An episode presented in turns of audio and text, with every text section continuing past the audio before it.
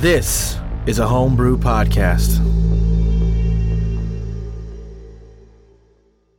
Slay the Stars is a D&D actual play podcast you're looking for. A dark fairy tale cosmic fantasy. Now that's what I'm talking about. Listen in every other Tuesday at noon Eastern Standard Time on any major streaming platform. SlayTheStars.com. Persomnia ad Astra. Hello, everyone, and welcome back to Mythcraft, the podcast. I am Kyle, and I am your MC for this adventure. Please welcome our admirable anarchists. Uh, we'll start with Cody. Old Man Harlow, I'm excited to be at a new bar in a new city. Uh, get me some drinks. And Mal, Thistle Featherfoot, I'm ready for my next adventure. Nathan, Hildegard, looking for more friends. Roger, Lucien Delware, and would you consider me a client? and Tanner. Hi, I'm Friend. Have you seen the me in the water? Perfect. And Andy. Uh, and Andy. It's okay, Keres. It's um, a shadow on the wall. You're supposed to forget about me, anyways. All right, perfect. And I'm going to pass it to Nathan real quick for a few announcements. Yeah, hey everyone. Uh, we are giving away free core rulebook PDFs for a limited time, so listen to this entire episode and you will hear the code for the free core rulebook giveaway. Uh, also, I just want to be sure it's on your radar. Veil of the Eternal Night is Mythcraft's next Kickstarter. That launches January 30th, so just a couple weeks from now when you're hearing this, hopefully. Um, and it's going to be this massive uh, campaign setting written for both Mythcraft and D&D 5th edition. It's a grim, dark, gothic horror vampire campaign, so all of your favorite like Bram Stoker references, your favorite Castlevania Berserker references, like all, all of those classic vampire tropes. It's going to be a great time. Uh, get signed up at voden.mythcraftrpg.com to stay updated on our Kickstarter progress there and get excited for our launch on January 30th. That's all for this week. All right, now we're going to jump into it. So, where we left off last session, we had gotten introduced to our fantastic adventurers. Through a series of interesting events, everyone had ended up in a small tavern here in Posh a little bit later on in the evening. Keres had discovered through speaking to some individuals about a very important meeting that was occurring at the university with some representatives from Chahozran. And that is where we are going to pick up in this small, very warm tavern. We have Harlow and Thistle sitting at one table enjoying their meal. Lucien Delwary sitting in one corner surveying the tavern. Hildegard and Friend seated at one table. Hildegard finally getting some food and uh, able to clean herself up. And Keres seated, contemplating on her mission. So, Keres, as soon as she sees Lucien walk in and sit down, catches her eye real quick. So she she stands up, this six foot two fiend blood appearance of an Anubis type with these long pointy ears that almost look like horns, though. These deep black eyes, but dressed all in white. A very, very contrasting, nice look to her fiendish nature. And she immediately just beelines it straight towards Lucien. Immediately start to ponder who I have wronged or upset in the past. Heading straight toward Lucien would cause Keres to uh, brush near Hildegard, who uh, would glance up and uh, see Keres, this massive Hondu looking, canine looking fiend blood, uh, as opposed to Hildegard, who's a human, uh, like 16 year old girl. And she just shrivels up into this little ball in her chair and just looks down at her food and makes no motion as Keres passes near her. I want to pat her head. As you start making your way th- through the tables over towards Lucien, um, immediately looks up at you, eyes kind of wide, a little bit of fear, confusion.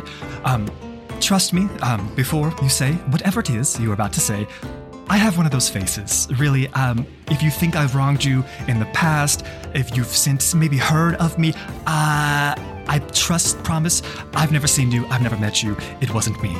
You see this individual, about six foot one, sitting at the table. Um, you could tell that they're from the university here in town, but you'd also can tell that uh, they look they look hungry right? Not just for knowledge, but they're eager to get their next meal. Maybe it's been a little bit since they've had some. And although their clothes are taken care of quite nicely, and there's so much care done to this like medium wavy bob that they have parted to the side and kind of topped over, uh, their th- clothes threaded, resewn with care, almost like there's great intention on how they look, even though it takes a lot of work to maintain that. Um, yes, I I was going to say you have one of those faces. That's actually kind of why I came over here.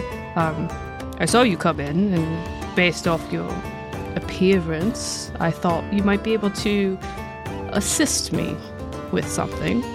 And it sounds from your introduction that you actually might. Well, there's certainly no doubt that I can help you, but uh, here, sit, sit, sit, sit. And he kind of like kicks from under the table the other side of the chair so it's easier for you to sit down. Um, the name's Lucien, Lucien Delweri. And who, who do I have the pleasure of speaking to? And my name is Keres. You don't need to know my last name. I don't feel like we're that familiar yet. Eh, your name is your name. Very well. How can I help you this evening? So I'm new in town, um, and I need to get into the university, and you are very obviously from the university. There's some big meeting going on in approximately 50 minutes or so, and I need to get into that. But I don't have credentials. You have credentials.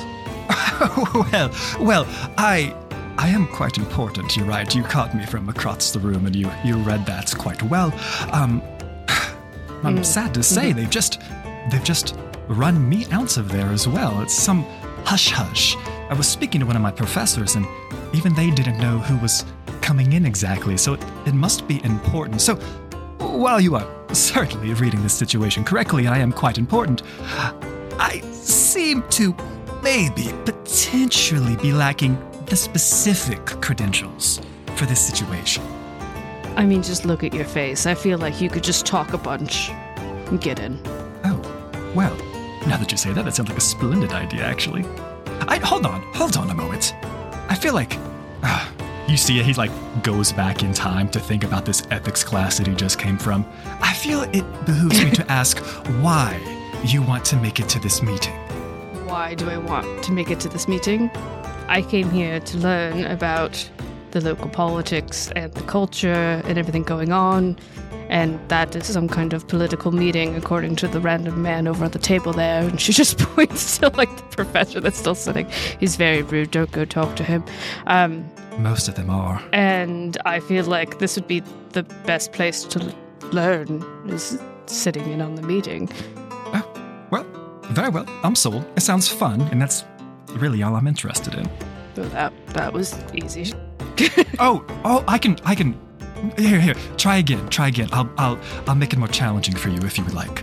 No, I, I don't want it to be more challenging. Actually, if you're looking for fun, though, we could make this a little bit more interesting. Like leads in across the table. Go on. So, the meeting is kind of important, but also I feel like it would be really funny to just a lot of people in there that aren't supposed to be in there. And she just like looks around at the people in here, and she's just like gesturing towards the large golem and the the, the bright squirrel and the 16 year old girl.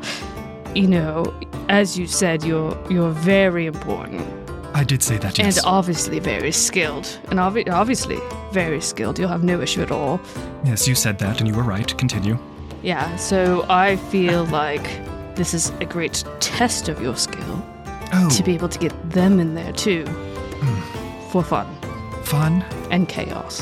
Cha- oh, chaos. Um, a, a, a moment, if you um, would be so kind. Um, and you see that he kind of like leans back and like starts rifling through some of his bags to see like what optional shenanigans he has available at this time that he may need for this evening. Um, also notes that he's got like five silver coins to his name and was very interested in coming here to make some money and get a good place to stay. And he mutters to himself, uh, "Well, work can wait." Okay, um, point out the marks and let's get this done. She's just gonna turn to Hildegard and be like, "Eh, "Hey, hey, kid. Oh, we have to work on that. That's no, that's that doesn't go good in public. No, Um, excuse me. Uh, Me? Me? Hildegard glances over and then just stares back at her food.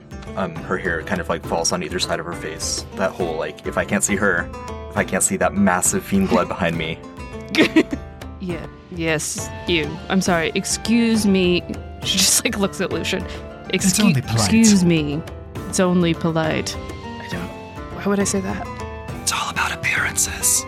Hildegard slowly like moves around and looks at the two of you. Uh, uh yes? Do you want to go on an adventure? No.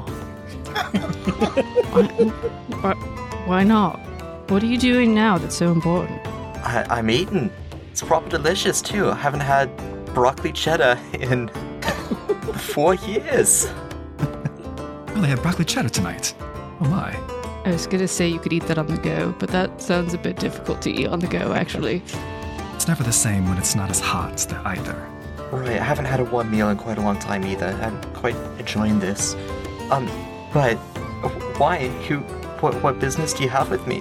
Do you think I'm someone else? Uh, we've we've never we've never met before. Why does everybody keep saying that? It's- It's your, it's your, it's your presence. I think it was the certainty with which you walked over and commanded the area. G- kudos to you, mind the, by the way. Um, I. I, I hope you don't mind. I, I was uh, eavesdropping it ju- just just a, a smidge. You said that there was some kind of uh, important meeting there, uh, you sir, oh, at, at the university. yes. Yeah, they, they, um, I was coming from one of my recent lectures, and they said that they had shut down the rest of the university for some, some, some bigwigs, some important individuals for some meeting, and I was coming here for the evening, but, um, now that I think about it, he kind of gestures back across the table to, and it sounds like I'd much rather be there, in fact. And Mhm. I feel like if we're going to attend, I feel like we should bring some other individuals. You look, uh, and apologies, uh, sweet child. You do look new to town, and I'd be more than happy to get you acclimated and introduced to some important individuals here in town, get you established, and like slowly pans his head to the right and then a little bit up to the large golem there, and then just sticks out a finger. And you, you might be a challenge. In fact, you might be the greatest challenge I've faced yet. What say you? What say you, new friend? Do you have any interest in going into uh, the university, learning a thing or two? He knew your name. Yeah, how did you know that I'm a new friend? No, I just, I just, I just met you. So, uh, it- it's a turn of phrase. It- sorry if I misspoke. I, a new acquaintance, if that's better for you. Are you. Do you know? You. You're talking a whole lot about everybody. Do you know my creator? Well, my oh, so hold down, hold down. Um, and it looks again across to this new fiend blood Handu that I've met. Um, certainly, I have had no part whatsoever in the creation. Whatever you have heard about me with anyone else, uh, no, you are mistaken, good sir. You are mistaken. I'm sorry. You said your creator. What do you mean? Oh, you're not his creator. No, that not that I am fascinating. a, not that I am aware of. Friend is looking for his creator. I, I'm I'm just looking for somewhere where I can, uh, you know, be be safe, have a nice meal. Hildegard looks down at her bare feet, freshly washed but still shoeless.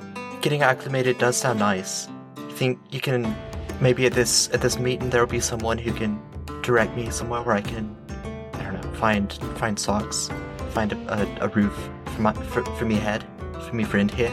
If you come, if you stick with us, we'll get you shoes. Oh, I'll get you so many socks.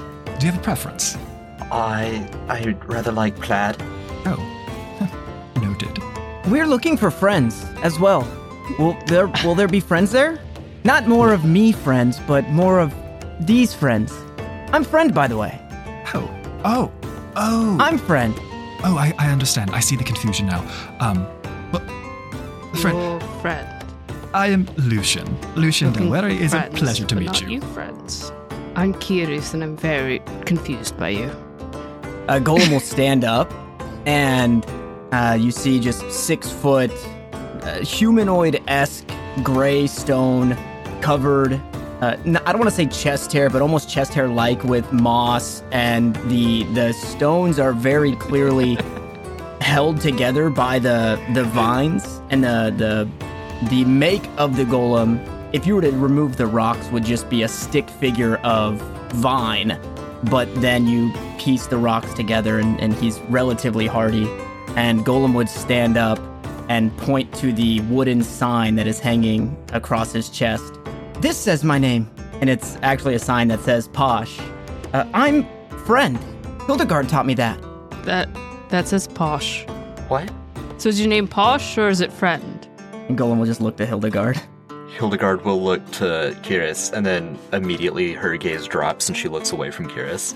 And she'll say, kind of to the ground, Well, I, I guess maybe that's just like a post on the side of the road then, if, if it says Pash. I, I, I can't read. I thought I thought it said friend because he was acting so kind. He was acting like a friend. I still think you're a friend, but maybe it's not your real name. But can I keep calling you friend?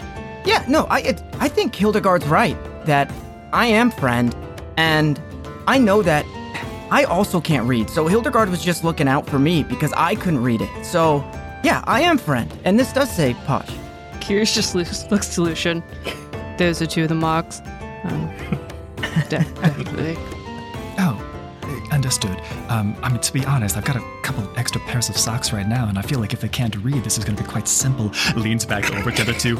Um, you know what? I can tell you one thing for certain. Me, this one right here, kind of points over to Cletus. We are, in fact, going to be your two new best friends. We can get you into the university. We can ensure you meet the right people. I can even teach you how to read if you are so interested. Well, that'd be nice. I won't make any more mistakes like that if I can uh, read the signs on the road. It would be helpful. Very helpful indeed. Thank you, kind sir. And, um, yeah. She'll just go silent again. Well, You're welcome. you should you should finish eating your broccoli and cheddar. It is quite good, or so I've heard.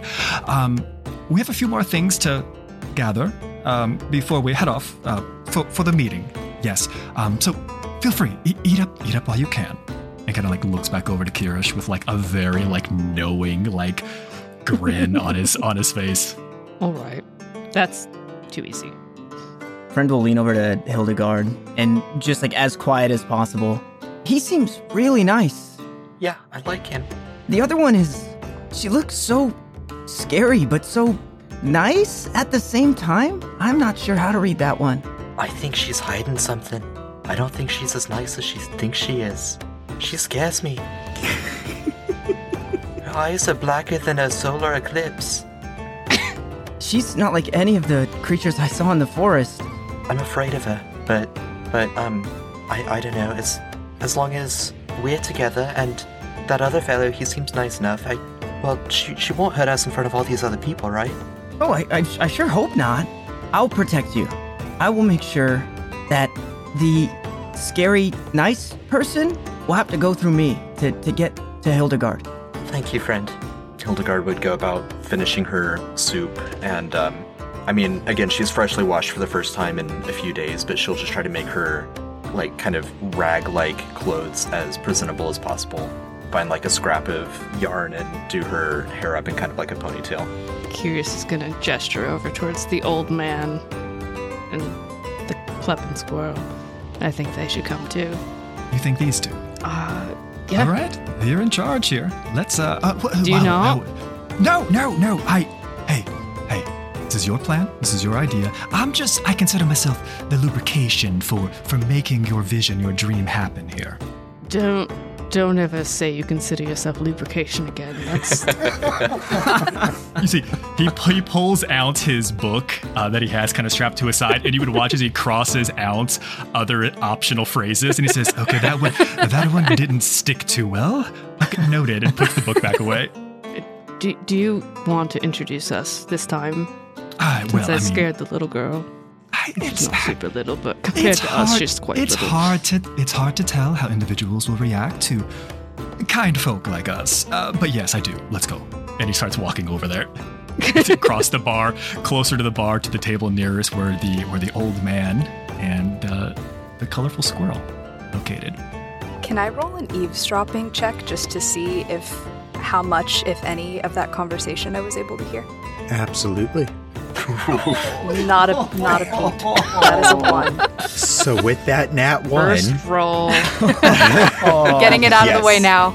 you, uh, yeah, I mean, Thistle's just been having some conversation with Old Man Harlow, uh, The broccoli cheddar's really good.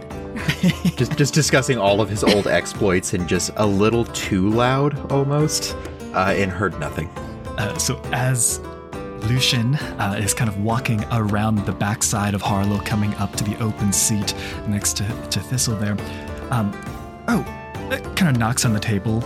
Excuse me, um, you two, do you mind if we join you? Um, and like looks around to the rest of the establishment here, and there's some regulars in very well, but you two, you, you, you seem you seem new, you seem exciting.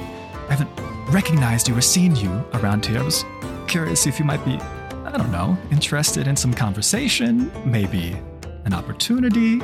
Uh, do you mind if we sit? Opportunity. I don't mind at all. What kind of opportunity? Oh, well, and he like looks around to see if you've like already eaten or if you're like currently in the process of eating to know like how much he has to like spit out quickly before you can ask too many questions. Um, well, actually, here in my my my friend, and he points over to Keres, um, we were just getting ready to head over to the university here in town. There's a very very important meeting.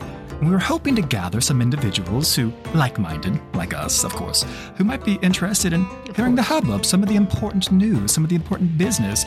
It seems as if there's some very important people present in this, and again looks around at the establishment. And I don't know about you all, but I. I want to hear. I want to be in the room. I want to know what's going on. And you two, you two look like you might be like minded and interested as well. What do you say? You care for an adventure this evening? That sounds like so much fun. Harlow, what do you think? So much fun. I don't really know. It doesn't seem like a good idea, but uh, I don't know. I mean, if that's what you want, we're here for adventure. Oh, come on, it's my first time in the city. Let's go do something exciting. Well, uh, I kind of, you know, old man Harlow, he's this like really old, hunched over man. He's got like a cane. He's got his bag of things next to him. He's got a great big beard and a really receding hairline with just like a little isolated puff of hair on his forehead there. And he very quickly seems to like size the two of you up and says, Yeah, why not? Excellent. When do we leave? Lucien kind of like leans back to see what Keres is doing, and with his eyes, he's trying to communicate, How is this going so smoothly? Keres just looks baffled. Lucien just has one of those faces. She's like a step behind Harlow, and she's just like, and she's gonna. I don't fucking know. Let's see, is there a check to not get a big head? Uh, yeah, ego check. Confidence check. Roll for ego. yeah, yeah, roll for ego. I just you just have that face. We've talked about it. yeah, you you might be right. What? When do we leave? You say, and he like points over to the small child two tables across the establishment. Well, we have some other individuals, friends, in fact, who are going to be joining us for this meeting this evening, and they were just finishing up their meal. One of them is actually named friend. Yeah, that was confusing for a moment. Can you point him out? Who are you talking about? Friend would actually be standing because you called somebody friend at the start of that conversation, so he would just be standing and like looking in that direction. Oh, well, it's in fact those individuals, uh, two tables back behind you, over your right shoulder, not your left. Um, the large one, standing. The, the golem, named friend. And they're your friends? That's what they told us, yes. Um, I I don't know if you noticed, um, but that one's a rock. Hildegard would smile and wave shyly at the squirrel person. Thistle will wave back. Is talking rocks normal here? I've never seen that before. They exist. You know, I just kind of accepted it. It's not the most uh, strange or uncommon thing that I've that I've seen, unfortunately. New town, new things. I'm sure we'll see more of them. Hmm, new friends, new adventures. Yeah, just let me finish my cheese and broccoli. Thistle is um, way too excited to eat at a normal pace, and they are now just like shoveling the rest of their food into their mouth. You gotta chew. You gotta chew a hundred times. There's no time. We're gonna go. We're gonna go see new things and experience new things and make new friends. This is the most exciting day ever. Yeah, it's gonna be a lot of fun. Uh, before we go, how about you uh, treat us to a drink and we'll uh, talk about business? Get get the whole team together over here at one table. There's a couple of seats left. You know what? That sounds like a splendid idea. Um, and Lucien would excuse himself and start walking away from the table closer to like the main bar so we can go see if he can pick up enough drinks and then to call everyone over to the table where we've got uh, Harlow and Thistle here. Keres is just gonna stare at Hildegard until she comes over. Keres doesn't wear armor, right? No, Keres does not wear armor. And if Friend notices Keres staring at Hildegard, Friend will just like rock shuffle in front of Hildegard and just stand there. And then because Friend is kind of afraid of Keres, is trying to look as non-sentient as possible. Just trying to go basically back to like the pose that they were in when Hildegard I met them. I am a statue. now, for roleplay reasons, uh, when when me and when Harlow and Thistle came in, Keres was already here, but Hildegard and Friend came in after us, correct? Correct, yes. And then Lucien came in. Okay, just wanted to make sure. Yes. Uh, so, Lucien, you say that you are going to go and try to get some drinks from the bar. How are you going about that? Um, well, first and foremost, um, with a swagger that is unnecessary to get that out of the way. And once he kind of gets up to the bar, he's kind of going to do that thing where he rest his elbow on the bar and go rest his head kind of like in the crook there a little bit. And is just waiting patiently um, to get someone's attention, um, maybe batting the eyes just a smidge to do their best. Uh, so as Lucien goes up to the bar, shortly afterwards, the bartender comes over. Boy, yes, what can I get you? Oh, I was hoping to get around for um, my new friends that I've gathered and points back behind him to the left to the table where Keres and Thistle and Harlow currently are. Um, so it'll be one, two, three, four. Um, well, I'll need, I'll need six. Um, I guess maybe. Oh my goodness! Like looks back over to the child. oh no. Okay. Well, I'm gonna need some waters, and I'm gonna need a few ales as well. And he puts down uh, like two silver coins, and he's like, "Oh, um," and he like leans like he's embarrassed. How, how, how much will this get me? Uh, let's see, two silver coins. We're gonna say that this will. I could be nice, probably, and give you probably three ales, three waters, and yeah, for for two silver, that's. I I feel bad for the child, and the rock just scuffed up my floor, and so maybe by giving him some water or something, he'll sit down again, and hopefully not break my chairs.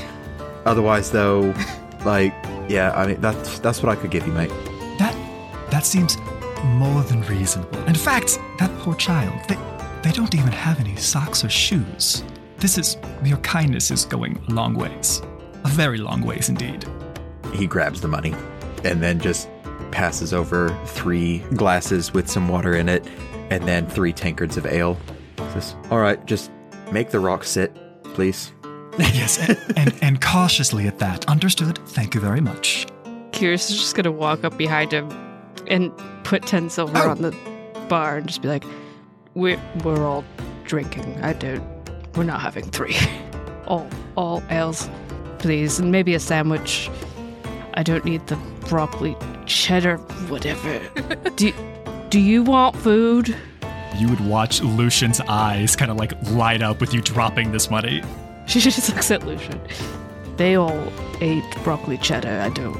I would love something to eat, in fact, and it's on you, in fact. Are you, are you sure you're okay with this? That's she just like looks back and ignores you. All right, all, all ales, like two sandwiches, maybe like a snack to go. He just kind of starts counting it all out. Then, all right, so uh, go ahead and have a seat. I'll bring over the food shortly. Uh, do you want all of the ale now, or do you want like some of it now and then you come back for more? Like, No, all of it now. okay. Please. P- please. Uh, he gets the 10 things of ale, uh, starts lay- laying them out on the bar, and then after he gets all of those done, all right, I'll bring you your sandwiches over shortly. And in terms of snacks, uh, we've got some some fried potatoes uh, that some people take for some snacks. Do you have peanuts? We, No, no. I believe we might have some peanuts. Uh, I'll have to check and th- see if our shipment is coming. Tanner's delayed reaction. no.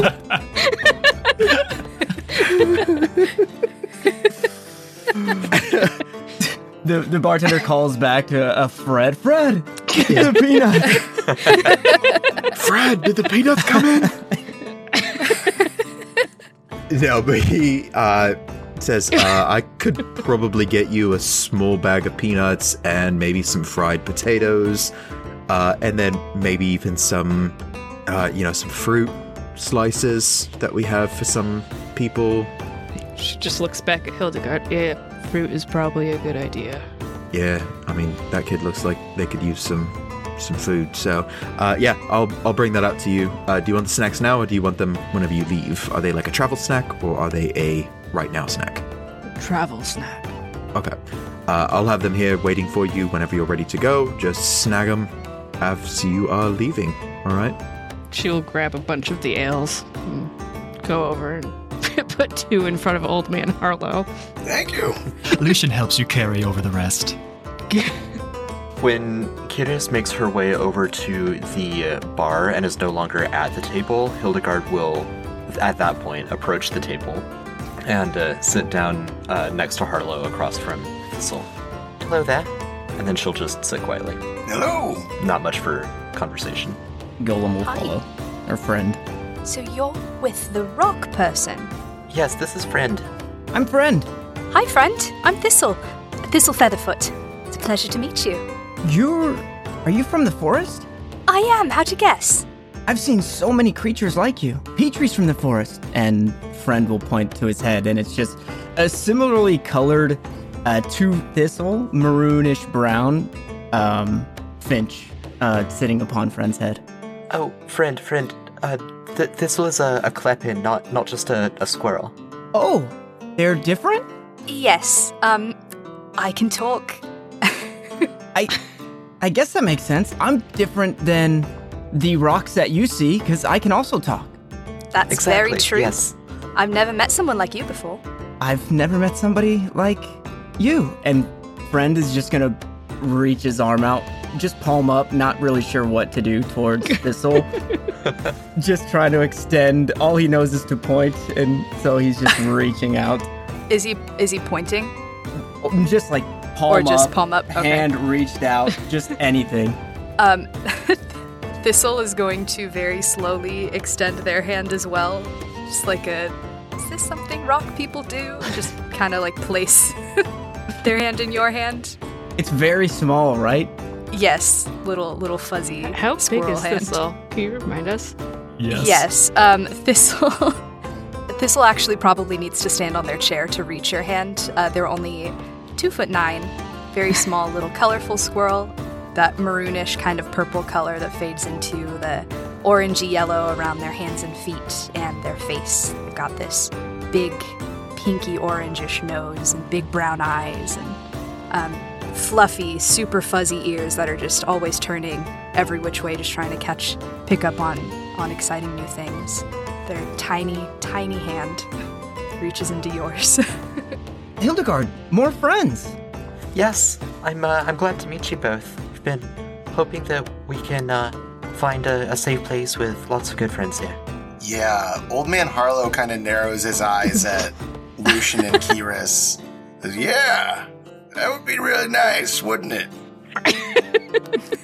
I, I think we're so fortunate we are.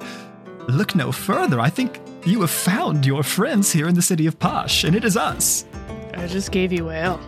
Oh, yes! I'll raise my glass.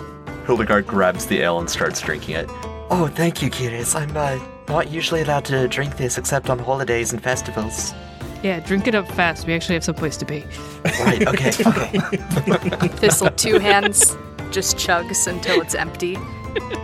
Slams the cup down on the table and goes, What's next? For you, water, I think, would be would be advised. Bartender comes over, drops off your sandwiches as well too, and reminds you your snacks are waiting for you. What are these sandwiches? Snacks? We have snacks too? Why didn't you get the broccoli cheddar? Oh, the broccoli cheddar was good. It's It's so hard to take on the road though, it's just in a bowl. We have we have to go. I'm not gonna carry around soup. It is hard. It is hard to do. She just looks at you like that's the dumbest thing ever. Hildegard will grab a sandwich and then, like, after after it's in her hand, she'll look around and see if it was meant for anyone else. Just just take the sandwich. Uh, please help Thank you, yourself. thank you. Broccoli's really healthy. So, so are muffins from what I've heard. You should eat at least a cup of broccoli every day. There's vegetables on the sandwich. It does something something terrible to my digestive tract. Broccoli does or muffins? Or broccoli muffins? Mu- muffins? Do you have muffins? Oh, heavens no. Broccoli kind of looks like muffins. If there's broccoli in them, send them back. Hildegard gets a distant look like she picked something out of someone's brain without it having actually been said, and she'll just kind of sit with that for a moment. All right, when do we go? Are we going now? I'm going to go grab snacks, and then we're going to leave. Oh, yes, You're the very gonna important slowly meeting. get up. Yes. Um. Well, I'll go. I'll go collect the um the travel snacks as as you have requested. And look at this. Look at this group. Yes, I think we should we should make make haste. And he kind of leaves the table and goes to collect the travel snacks. Was there a second sandwich? There, there was a second sandwich. If nobody grabbed a second sandwich, friend would grab it and put it away. Friend, however, doesn't need to eat, but friend would be hanging on to it for Hildegard because she's been hungry. That's awesome. So yeah, as everyone gathers up their belongings, you grab the travel snacks uh, and you leave the tavern. Lucien will lead the way to the university. It's it's about an hour's walk from the university to the tavern. The only reason why Lucien had even gone to this one was just because he has burned all of his other bridges. And so uh, he had to walk quite a ways away. They should stop making them out of wood in this town. To be quite honest with you. But uh, after about an hour of travel, you head over where you see the only uh, doors that are open right now are the doors leading to the auditorium. You enter in through the doors, you find the seating area that people will lounge typically during intermissions from any kind of plays, things of that nature.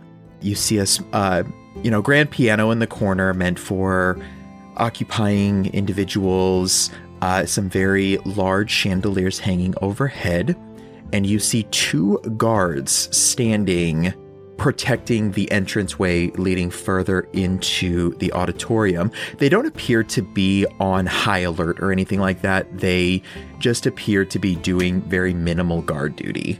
They don't look like they're ready to attack anyone who has walked through the door or anything. Uh, but you have, you know, one guard who, you know, is a an older human. Uh, he appears to, you know, be a pretty grizzled veteran guard, and the other is a kind of younger, uh, an- another human male. Definitely appears to be learning. Uh, you can see that he kind of looks inquisitively at the older gentleman as soon as you all walk in before the older guard speaks up. Welcome. How can I help you? Lucien uh, steps forward. Um, oh, yes, thank you. I was looking for some assistance. Um, me and the group that I'm here leading uh, this this evening, we were hoping to proceed onward. We are hoping to join into the meeting, and it kind of turns around and starts like looking down the aisle, the row of folks that we have brought. Um, I've been speaking with Dean Livingston, and we have some individuals here who are rising stars of, of, of the local community interested in some of the business, the happenings, the goings on, and hoping to get some better insight into how these important decisions are made. And I was tasked to go and collect them. I do apologize for, for being late. Give me give me a charisma check on that one. Might I hit you with persuasion? We are going to say you can do persuasion. Uh, that, however, I think will be raising the DC a little bit, uh, unless you have another skill you want to try. Oh, I'll get you deceiving. It seems more appropriate. Okay, we can do deceiving. And that is going to be a total of 17. 17. Okay. Uh, yes. So the guard. Oh. You said Dean Livingston. I did say that, yes. Okay. Yeah. He looks over at the the younger guard. Sometimes they don't give us updated invitation lists. I have no idea why that happens. It is extremely aggravating because then something like this happens and you look like an asshole because I don't see their names on the list. And so now I have to do some extra checks and make sure. All right, so everyone come over here. I need any weapons. Uh, so, any weapons that you have on you, I need you to turn in for while you're in the meeting. You'll get it back afterwards. But all weapons need to be turned in. As long as we get them back. Hildegard pulls a large kitchen knife out from a fold in her robe and hands it over. This guard looks at the knife and just kind of shakes his head a little bit before taking it and then, what name? Uh, my name, uh, Hildegard. He writes down Hildegard on it, wraps it around it, and then sets it down inside of a, uh, a little crate that's sitting behind the piano. I've uh, I've also got this stick. Do I need to hand it over? Or can I keep it? I like the leaves on it. He kind of looks at it a little bit. What kind of stick is it? Is it just like a like a walking stick, or is it like a staff? Yeah, it's like I mean, I use it as a walking stick. It has, I think, the stats of a quarterstaff, but it's literally just like a tree branch, like a, a pine tree branch, thick enough that it works as a walking stick, but it's nothing like crafted. It's got some live bark on the edge, that kind of stuff. He looks at it and just waves his hand like he's uh like he can't be bothered. Uh just gesturing, it's fine if you keep it. Friend would be a very close second behind Hildegard. Uh he stops and looks up at you, looks down at Hildegard. Is this your golem? Uh, it's my friend, yes. Okay. Anything to declare? Any special magical looks up at at friend? Any special magical abilities we need to know about? Um, I could point you where you need to go. You see him check a box and just wave his hand for friend to walk by as he's just shaking his head a little bit. Keres just gonna walk up.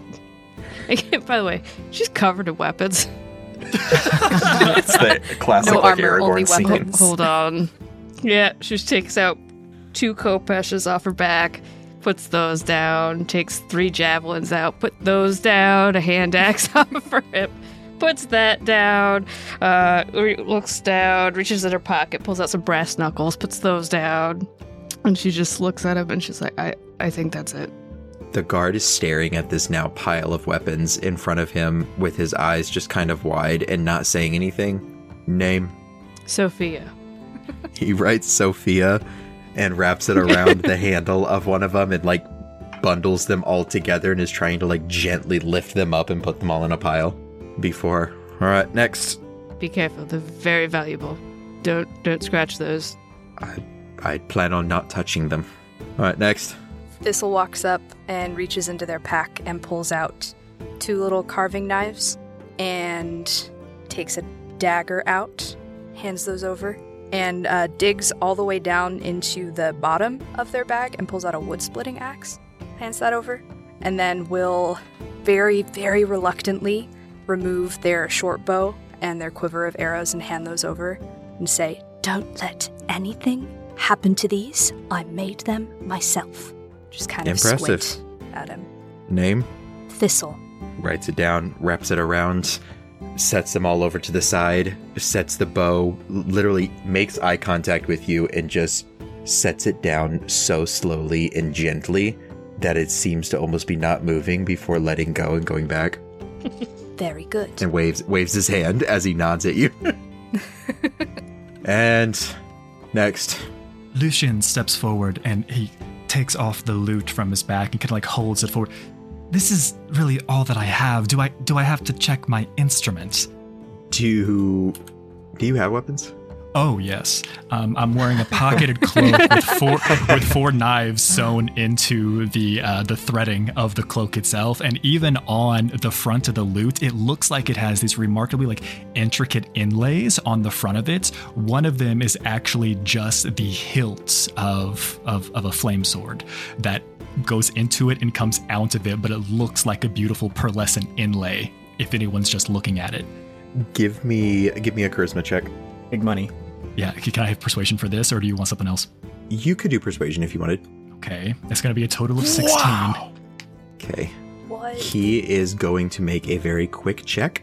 Uh, he has another plus three to this. Okay. So he just waves his hand past you, just shaking his head again. He appears to be very annoyed by all of this. Um, and you're not sure if that's because of like the the stuff you guys are getting or because you weren't on the list and he's annoyed at someone else for not putting you on the list.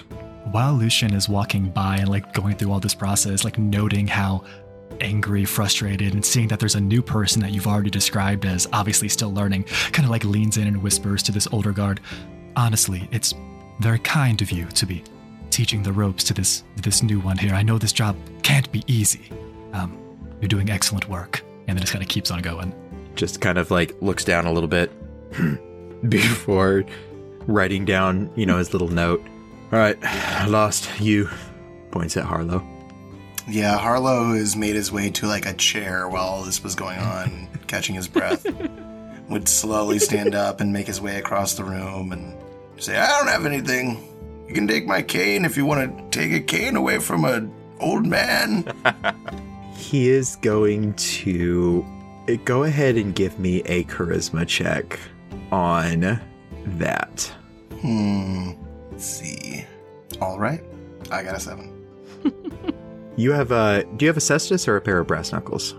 Yeah, I have like cestus padded glove things going on.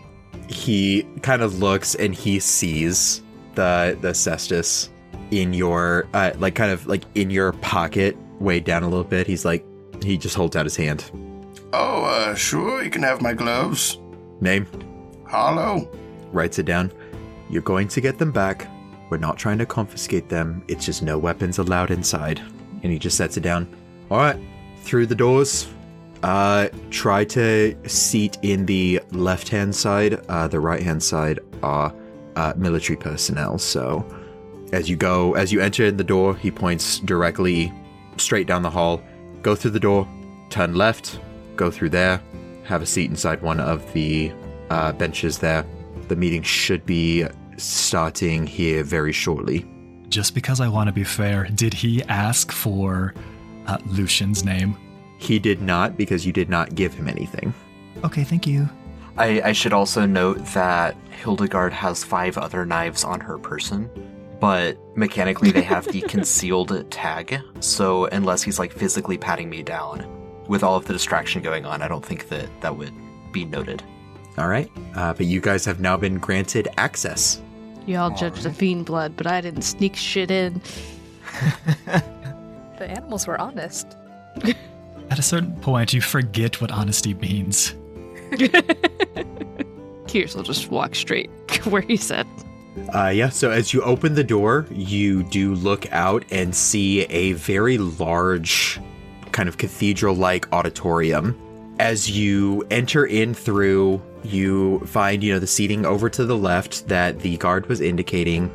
Uh, you see that there are a large number of military personnel here that all appear to be kind of spaced out, and you see a uh, what appears to be a sort of royal looking individual uh, wearing a different uniform than everyone else, standing on the stage, kind of surveying the crowd and waiting for everyone to get their seats and to kind of settle down so that they could start to speak.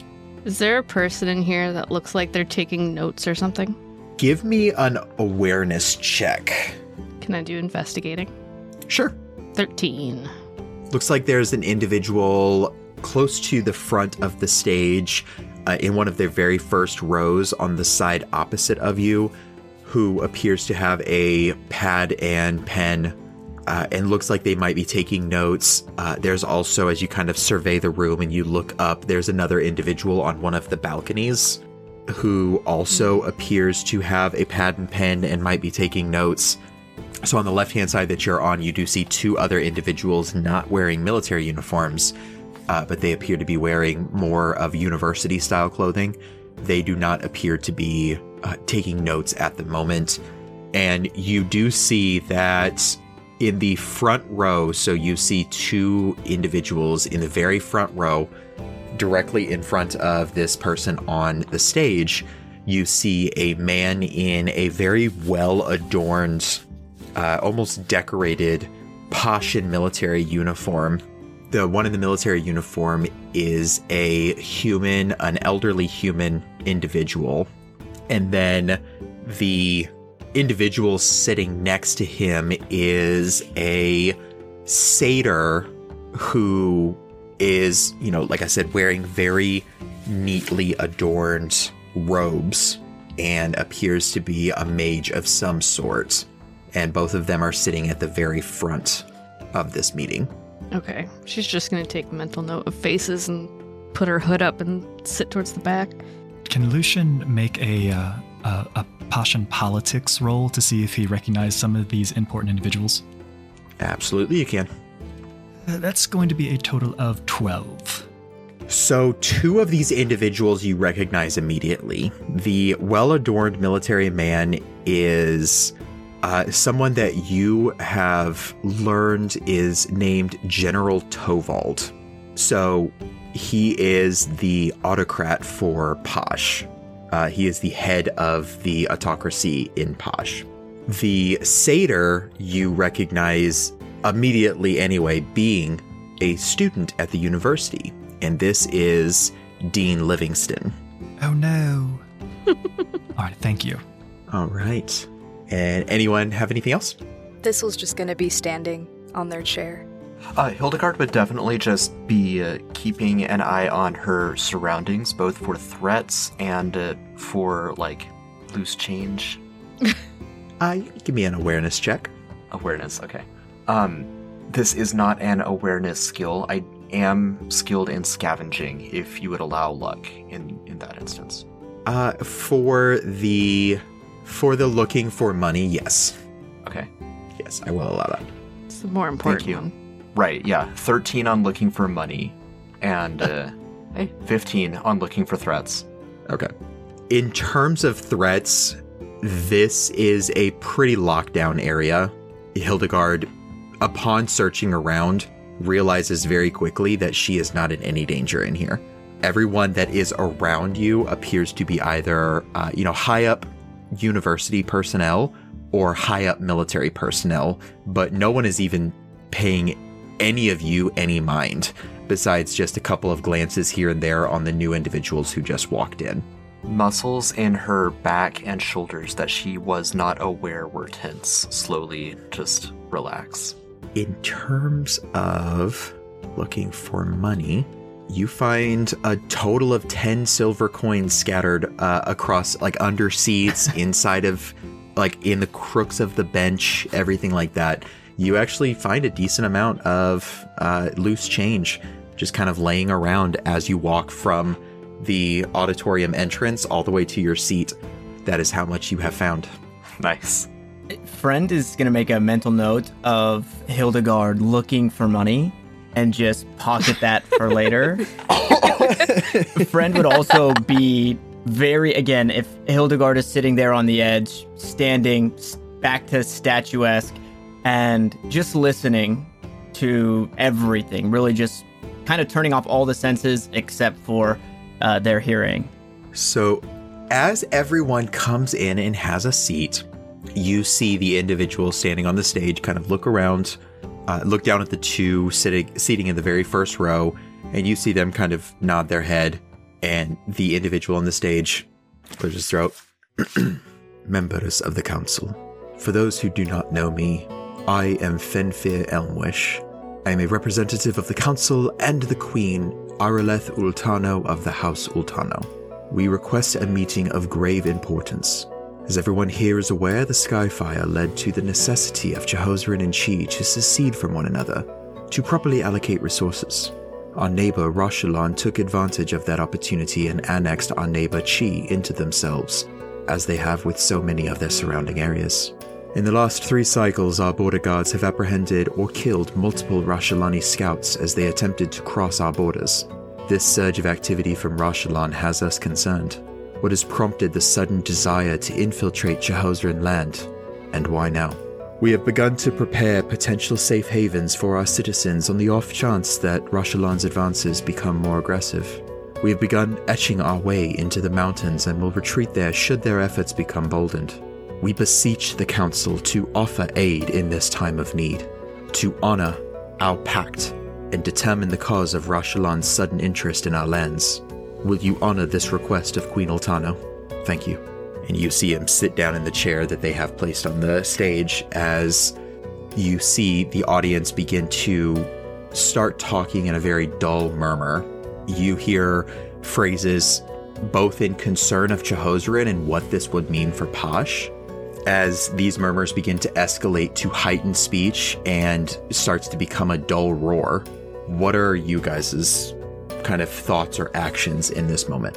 Hildegard is is watching Lucien and Keres to get kind of a sense of their opinion of this.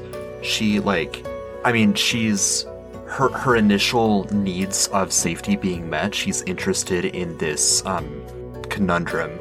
She uh, has been aware of this conflict, but has never been like directly in conversation with it. I mean, she's in a she's from a small town on the other end of Pesh, so it's it's all been kind of like far off news to her. So she's very interested in like what this could mean, but um, is, is waiting for basically one of the adults in the room to say something.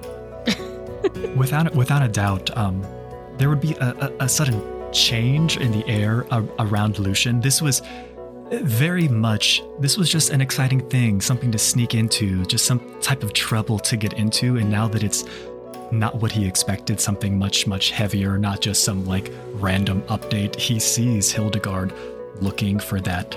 I guess acknowledgement. What do I do? And Lucien is going to scooch further down to get closer to Hildegard on that, um, just to be close, just to be present. Um, and he's going to try to calm. He's just to exude a calmness about him, even if it is very much a performance. Once the murmur starts getting a little bit louder and people are a little bit more distracted within their own conversations and discussions, Keres is to go up a few rows towards the center to sit behind where the general and the dean are, not directly behind them, but within a little bit more of a direct earshot to try to catch some of what they might be discussing about this point. Meanwhile, she's taking notes in her own shorthand, though. So Legal shorthand. Yeah, legal shorthand. I am going to ask for. We're gonna probably say an awareness check for that to see how much you can tell that they're trying to keep their voices down enough to try not to be overheard as they discuss between Mhm. the two of them. So go ahead and give me an awareness check for theirs. Is that another one I can use investigating on, or no? I'm gonna say no. Okay. This is a little bit more of like an eavesdropping. That's a 13. And persona wise, she's kind of just acting like she's a student, just getting a little bit closer to hear a little bit better and taking notes, trying not to give away that she's listening in. So I just rolled some. I just rolled for something, and it was a six. So you can overhear enough of the conversation where you hear the discussion. Okay, so, but what? which direction should we go right now? Because it sounds like they need assistance with determining what Rashalan is doing. But what if we don't find the information in time? Maybe we should have someone help with their plan to retreat to the mountains. I know I was speaking with Elmwish earlier, and it sounds like there's things in the mountain that have been causing problems. So, what if we ask, you know, I guess let's see what the other magisters and what everyone else has to say, and then we will go from there, okay? And this is what you're hearing from Dean Livingston, and you see General Toval just kind of nod his head a little bit before standing up and turning around to address the rest of the auditorium. You hear him kind of clear his throat. He holds his hand up into the air, and the entire auditorium just stops speaking immediately. The amount of respect they have for this man is tantamount. And so, as he holds his hand up and it gets quiet, he raises it back down. Posh has succeeded because of how we address all of our problems. We weigh both positives and negatives of ingraining ourselves into any sort of conflict. For those here at the university, a sort of cost benefit analysis, so to speak, that has awarded us quite a bit of benefits over the years. We have grown to how we are by utilizing this. This scenario is no different. Everyone here is gathered because you are either knowledgeable in your field or you have something to contribute to this conversation. So I ask you, the people of Posh, what do you think we should do? Do you hear still silence as General Tovald starts to scan the room and he is going to he is going to see Harlow city just seated. Yusa, do you have any thoughts? Kyrsa's head snaps back. He would just shrug and look over to uh, Thistle and be like, No, I don't. Maybe maybe she does. He looks over at Thistle. And you, small one, any thoughts? We can't let Rashalan annex anyone else. I mean, they've they've gone far enough already. We have to do something. Simple, concise. They raise a good point. Does anyone have an argument to the contrary? What are some of the costs that we might incur by ingraining ourselves in any way? Hildegard would raise her hand. Yes, child. Well, I uh, I agree with my, my new friend there. I, I think that we need to stop Roshalan. I mean, I uh, there was this bard that used to travel and visit me uh, me village, and uh, she always told me stories of um, of the dinosaur wars from ages ago, and the the tyrants were only stopped when when multiple other kingdoms decided to make an alliance and and work together to stop the the bad guys from taking everything over. And it was complicated because they all had to weigh each other's um oh they had to feed everyone and some of the people like it was complicated um economists I think is what you call it uh, to try to get the uh, supplies and uh, trade routes uh, make sure that those are consistent make sure everyone's happy um, or at least provided for if not happy. So it's it's more complicated with more people, but it's still the right thing to do because if you don't stand together, then uh, it's easier for for bad guys to take you out. Friends can keep you safe. You see Dean Livingston kind of look over, nod his head. I'm glad someone's learning something at my university. oh yes, uh, very much. Hildegard misses the the miscommunication there. She's just like, yeah, I'm learning. General Tovald, this is the moment where anyone who wishes to argue against any sort of intervention, this is the moment when you speak up, because I seek to make my decision shortly. Going once, Keres is just gonna like look him in the eye and just be like, How many lives are you willing to lose? preferably none. Doing what the child just spoke of will lose a lot. The difference between Posh and other regions, I would never ask any of my people to do anything I would not be willing to do, and that is why they sign up. That is why they volunteer for the missions. The only ones who will be infiltrating Rashalon borders at this time will be those who volunteer to go. Those who will be assisting Chahozran in their efforts to expand their escape tunnels will be volunteers. And you're just okay with people volunteering to die. Posh is a free country. If people are willing to volunteer to assist their neighbors, I am not to stop them. They will be briefed on the dangers, they will be briefed on what could happen. If they wish to continue at that point, that is well within their rights. She, she just smirks and she's like, Sounds like your decision's already been made. Then why ask the people? My decision could be changed.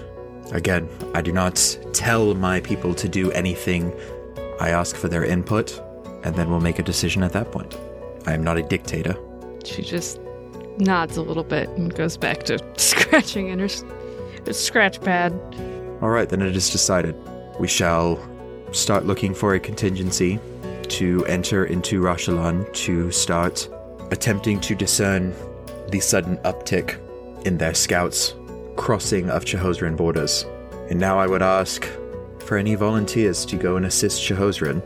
A much less dangerous mission, but not without its dangers. They are seeking to burrow into the mountains, as you heard, but they could use some assistance in doing so, whether that be in the mining of the mountains themselves or protection from the beast that lurk there. Friend's head would roll down their body, and he'll catch it in his hands. And to Hildegard, he'll quietly ask, "Are are we making friends, or are we making enemies?" Hildegard starts to answer and instead gazes into the middle distance and makes no response. And friend will just put his head back on right and go back non-sentient as a statue. At that point, uh, General Tovald will say, Anyone who would like to be part of the Rashalani contingency or the Chahozran relief effort, please come see me and Mr. Elmwish. As he then kind of adjourns everything and heads over to uh, Fenfir. And you see people starting to disperse or form little groups and start to discuss amongst themselves. So, towards the second part of this this this debrief, and especially with Keres asking those specific questions, this this like washing over of Lucien that this wasn't just potentially some exciting endeavor to get into some trouble this evening, but it's coming to this idea that maybe Keres knew something, that there was something to be expected. And so as if Keres is coming and walking and coming back to the rest of the group, you would most likely see Lucien tapping finger to chin, kind of eyeing you up and down. She'll just walk straight up to you. Well, that was interesting. Why did you ask those questions? It sounded like you didn't want anyone to help. That's a very good question indeed. I feel like those questions need to be asked in these meetings. It should always matter who's going to die and who's going to fight. It's easy to say we should defend ourselves. It's easy to say we should go on the offense. But it's not easy to say whose lives are going to be sacrificed while doing so. Yeah. That, that moment when you have no idea what to say. Yeah. that is a good point. I'm not saying that Posh shouldn't help. I'm not saying that Roshlon should just be able to do what they want. I'm just saying somebody else needs to be asking the questions.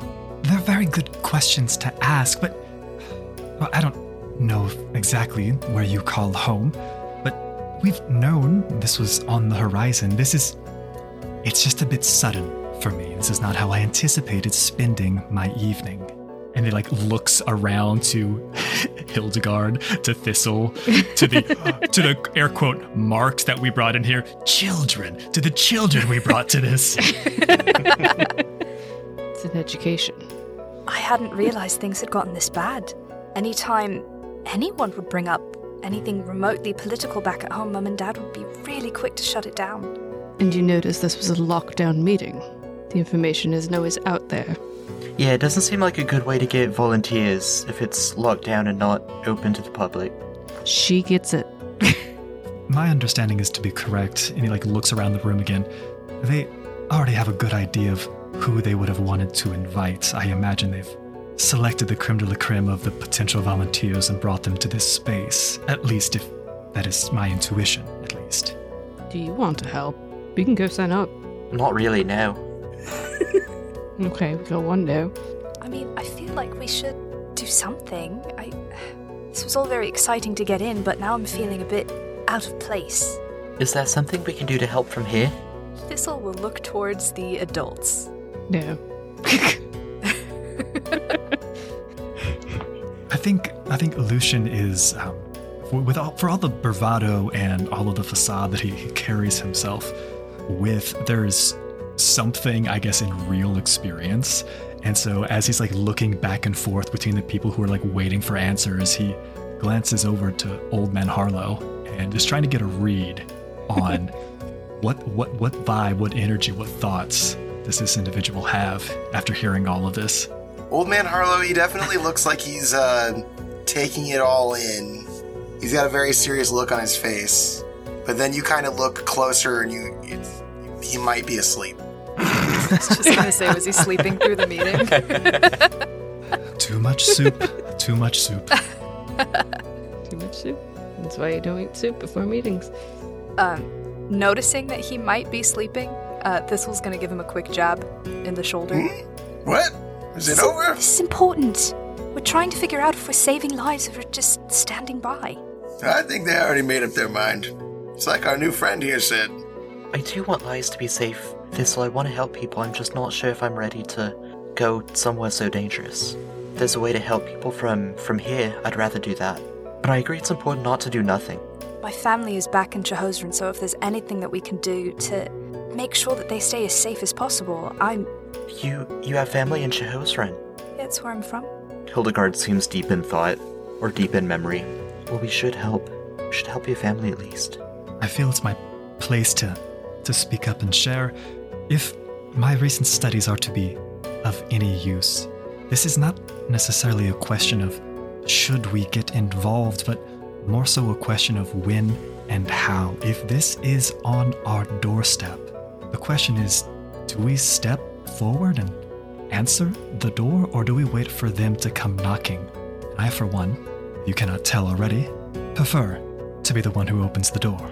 Not everyone who receives that knock is going to be able to open the door, so if we can, I think it might be our duty to. I'm confused about which door we're talking about now. Oh, Is this, it's- this a, a metaphor?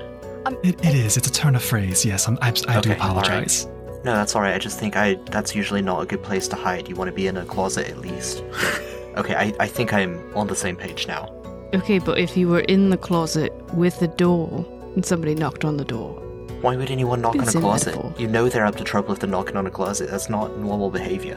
Why would you be in the closet to begin with? they might know you're in there. Right, which How sneaky hmm. are you? I, I try to be pretty sneaky. Again, she like makes eye contact with Keres and then immediately breaks it. I mean, we could go to the mountains. He said it wouldn't be that dangerous. You have a kitchen knife, you're fine. Thistle, I want to be sure that your family is safe. Me too. So we're going to walk through the door. Both literally and metaphorically. Right. Yes. Yes. Yes. She gets it. I'm starting to think she's the smartest one here. Hildegard nods, her eyes like a little bit wide. Think what you want. That's your opinion. Hildegard will blush a little bit at the at the compliment. This is the challenging part, at least as my understanding. The troubadours, the great storytellers, they don't necessarily start their ballads or their tales at the deciding point. Usually they start at the climactic part. I don't read or sing much about these types of meetings. I apologize for being somewhat begrudgingly out of my elements here. I think we're all a little bit out of our elements, honestly. All right. Old man, will you die if we walk to the mountains? I, I certainly hope not. Do, do you I think mean- you can make it? Will we have to carry you? He's made it this far. All right, so 50 50 chance. That's good enough. As you guys look around, you see that the auditorium is almost completely cleared out, except for the three primary individuals and then a group of five that are standing on the stage right now, speaking to uh, Ambassador Elmwish and General Tovald. And then you see, after just a few moments, they all kind of bow their heads a little bit and then begin to leave. Well, we're all that's left, our turn. So it seems. Keres will just start walking up to the front. Gotta do something, can't do nothing. Thistle will follow suit. Right, I volunteer as tribute. You're not a tribute. Don't say that. Uh, as as the party heads over to the stage, you see that Ambassador Elmwish kind of hops down. General Tovald steps down. Yes. Um, are you here to volunteer? I reckon we are. Well, fantastic. So the contingency that just left is currently going to be our infiltration contingency. They are going to start preparing for their trek to Rashalan, which means that we are still looking for assistance in Shahozran, if that is what you wish to do. Of course, I wouldn't bring children to infiltrate. Well, I was hoping that you would say that, but I'm not that young. I, I am not going to make assumptions, so to speak. Uh, I will actually hand you off here to Ambassador Elmwish. Uh, in order to get to Chahozran, you will be taking their ship. It is a direct path along the river from the bay to um, dock. So uh, you will be heading towards Yirisk, the capital city of Chahozran. Do you have any questions for me from a military standpoint? None of you are in my military, so there's not probably much I can answer for you. Are you trustworthy? Child, I would like to think so. Some may say no, the majority would say yes. Alright, that sounds like an honest answer. For her help, can you provide her with some socks and shoes? Plaid if you have them. I, I am more than happy to outfit with any, you know, potential needs such as that that you might require. Excellent. I do not have much in terms of spare weaponry at this moment in time if we are going to be preparing for a potential war. Uh, though, I know has been outfitted recently and should potentially have some assistance for you there. However, I hope to see you back soon after the relief aid has been offered over in Jehozran. Uh, I will expect to receive an update from someone, whether it be you or Jehozran dignitaries, in the next, we will say, mm, within at least the next two cycles. For those who are not aware, a cycle would be a month. So within the next two cycles, we would be looking for some form of update. Okay? Could I just have a quick description of these three individuals again? I remember Tovald is a human, Livingston is a satyr, both of them are older. Uh, so we've got an older human, uh, older grizzled human male for General Tovald. Dean Livingston is a satyr wearing very um, ornate robes. Appears to be, you know, very lost in thought. Some of his fur is is graying a little bit in some areas, but otherwise doesn't appear to be too terribly, uh, too terribly much older. And then Ambassador Elmwish is a forest elf. Okay, so I guess Hildegard would have no perception of how like old or experienced Elmwish is. He's got like the elfin timelessness. Yes. Uh, at this point, General Tovald kind of clasps his hand over his chest and gives a bow. Keres recognized this as very similar to the salute uh, that she received, say, a few weeks ago upon leaving Vanith. And uh, at which point he will gesture with Dean Livingston, and both of them will get up in order to take their leave, leaving Ambassador Elmwish, who will, you know, leap down from the top. Thank you very much for your assistance. I am more than thankful in every aspect of the word. I am very hopeful that you will be able to assist us. Because of the potential of invasion, the vast majority of our military forces are currently positioned near the border in case Rashalan decides to make a large move, which has led us mildly vulnerable in terms of our excavation teams. We have not had uh, much in terms of defense. So uh, that is roughly what we are going to need assistance with, is at least in terms of the excavation. I don't know how comfortable you all are in terms of combat, but you know, there might be some help we may need with that. However, even just assisting in some of the excavation, gathering of materials, things of that nature would be very helpful. So, uh, if you will follow me, we will head to the docks and we will start getting ready to leave port.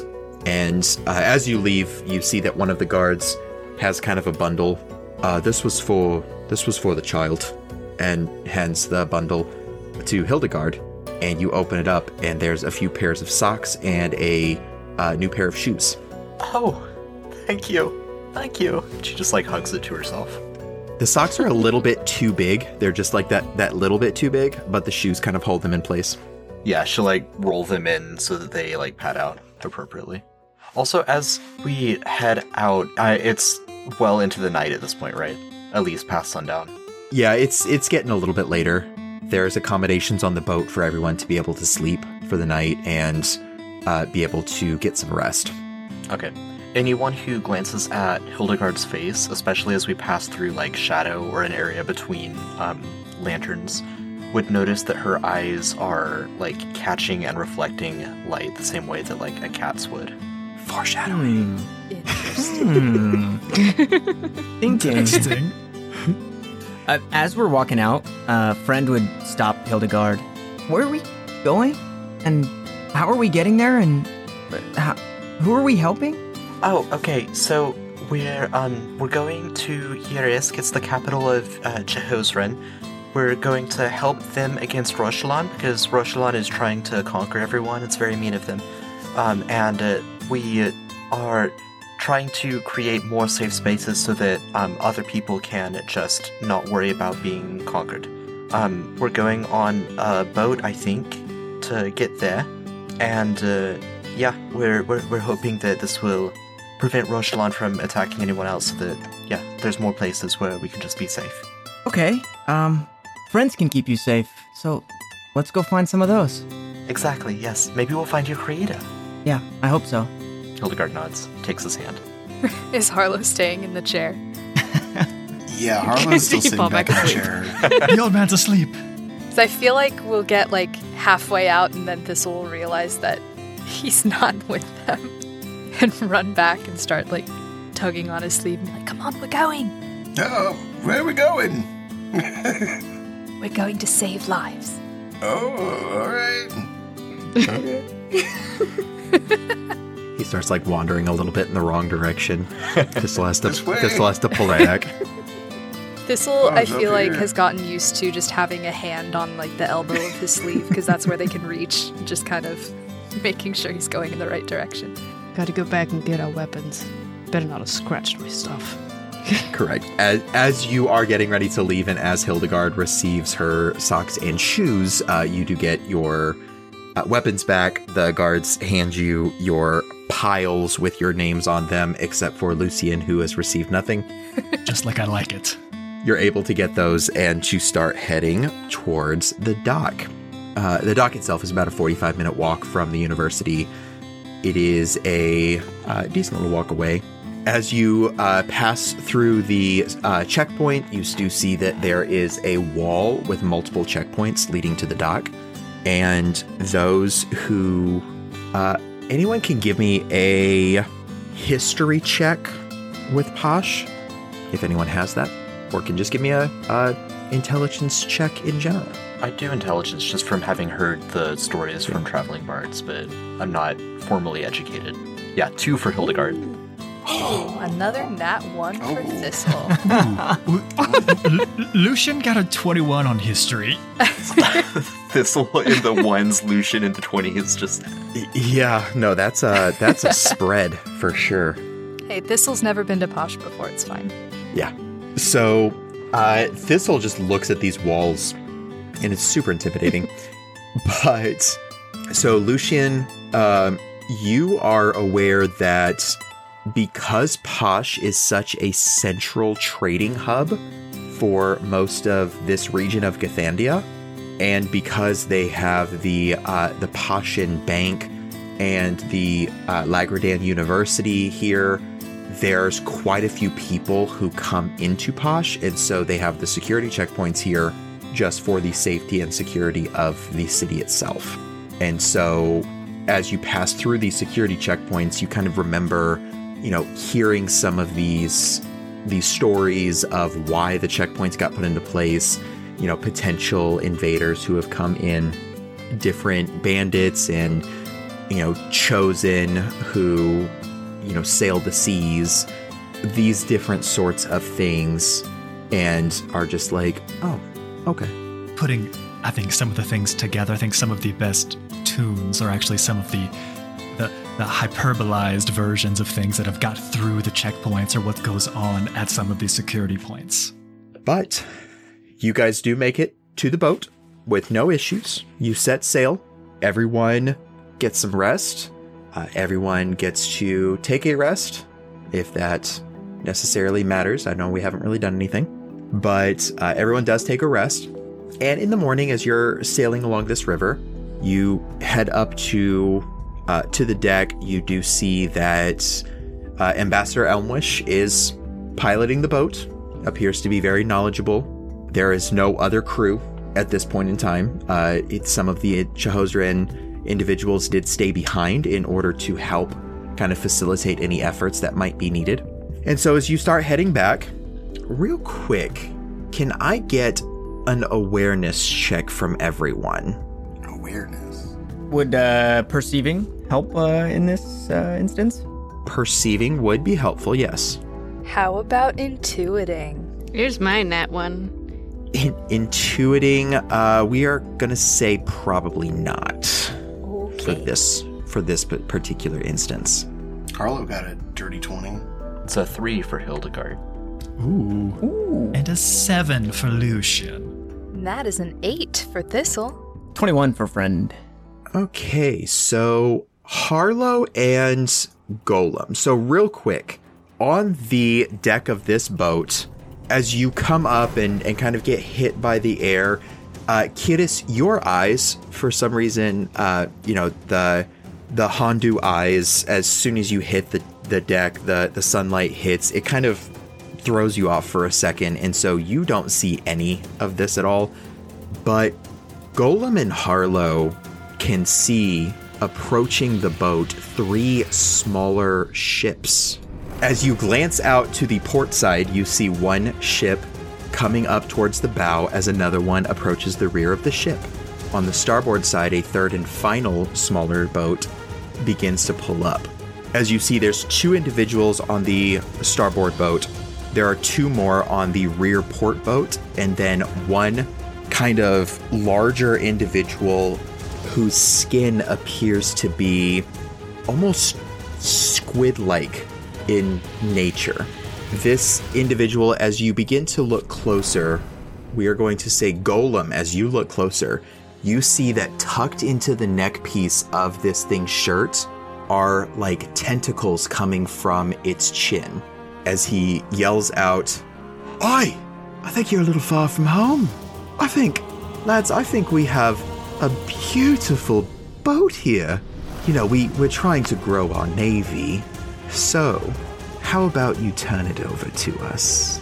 During this, this would have been the first time that you, that anybody would have noticed. Friend kind of lets their guard down around Hildegard and isn't so uh, protectory, follow behind kind of Hildegard's shadow, only because he's noticed that the him in the water is back. So he would have been looking over the side of the boat and filling them in with what's been going on and how they're making friends and they're looking to make more friends. And then, if possible, because of my animal companion trait, with Petrie on my head, like the happy octopus, angry octopus um, stuffed animals, Mm-hmm. would I be able to to see or, or recognize kind of the, the surface level of, of danger with Petrie keeping an eye out during that like perception roll? 100%. You are able to recognize that you are in danger right now. Okay. Friend looking in the water, filling in, realizing danger afoot, will say, Oh, I, I think you should go. And turn to Hildegard. Hildegard, not friends, not friends. And are walking towards Hildegard. With that, I am going to ask everyone to do me a favor and roll initiative. And that is where we are going to end our session tonight. Thank you, everyone, for joining us. Uh, make sure to check out uh, the website, mythcraftrpg.com, to get a free PDF of the core rulebook using coupon code MythCraftThePodcast. And until next time, keep crafting those stories.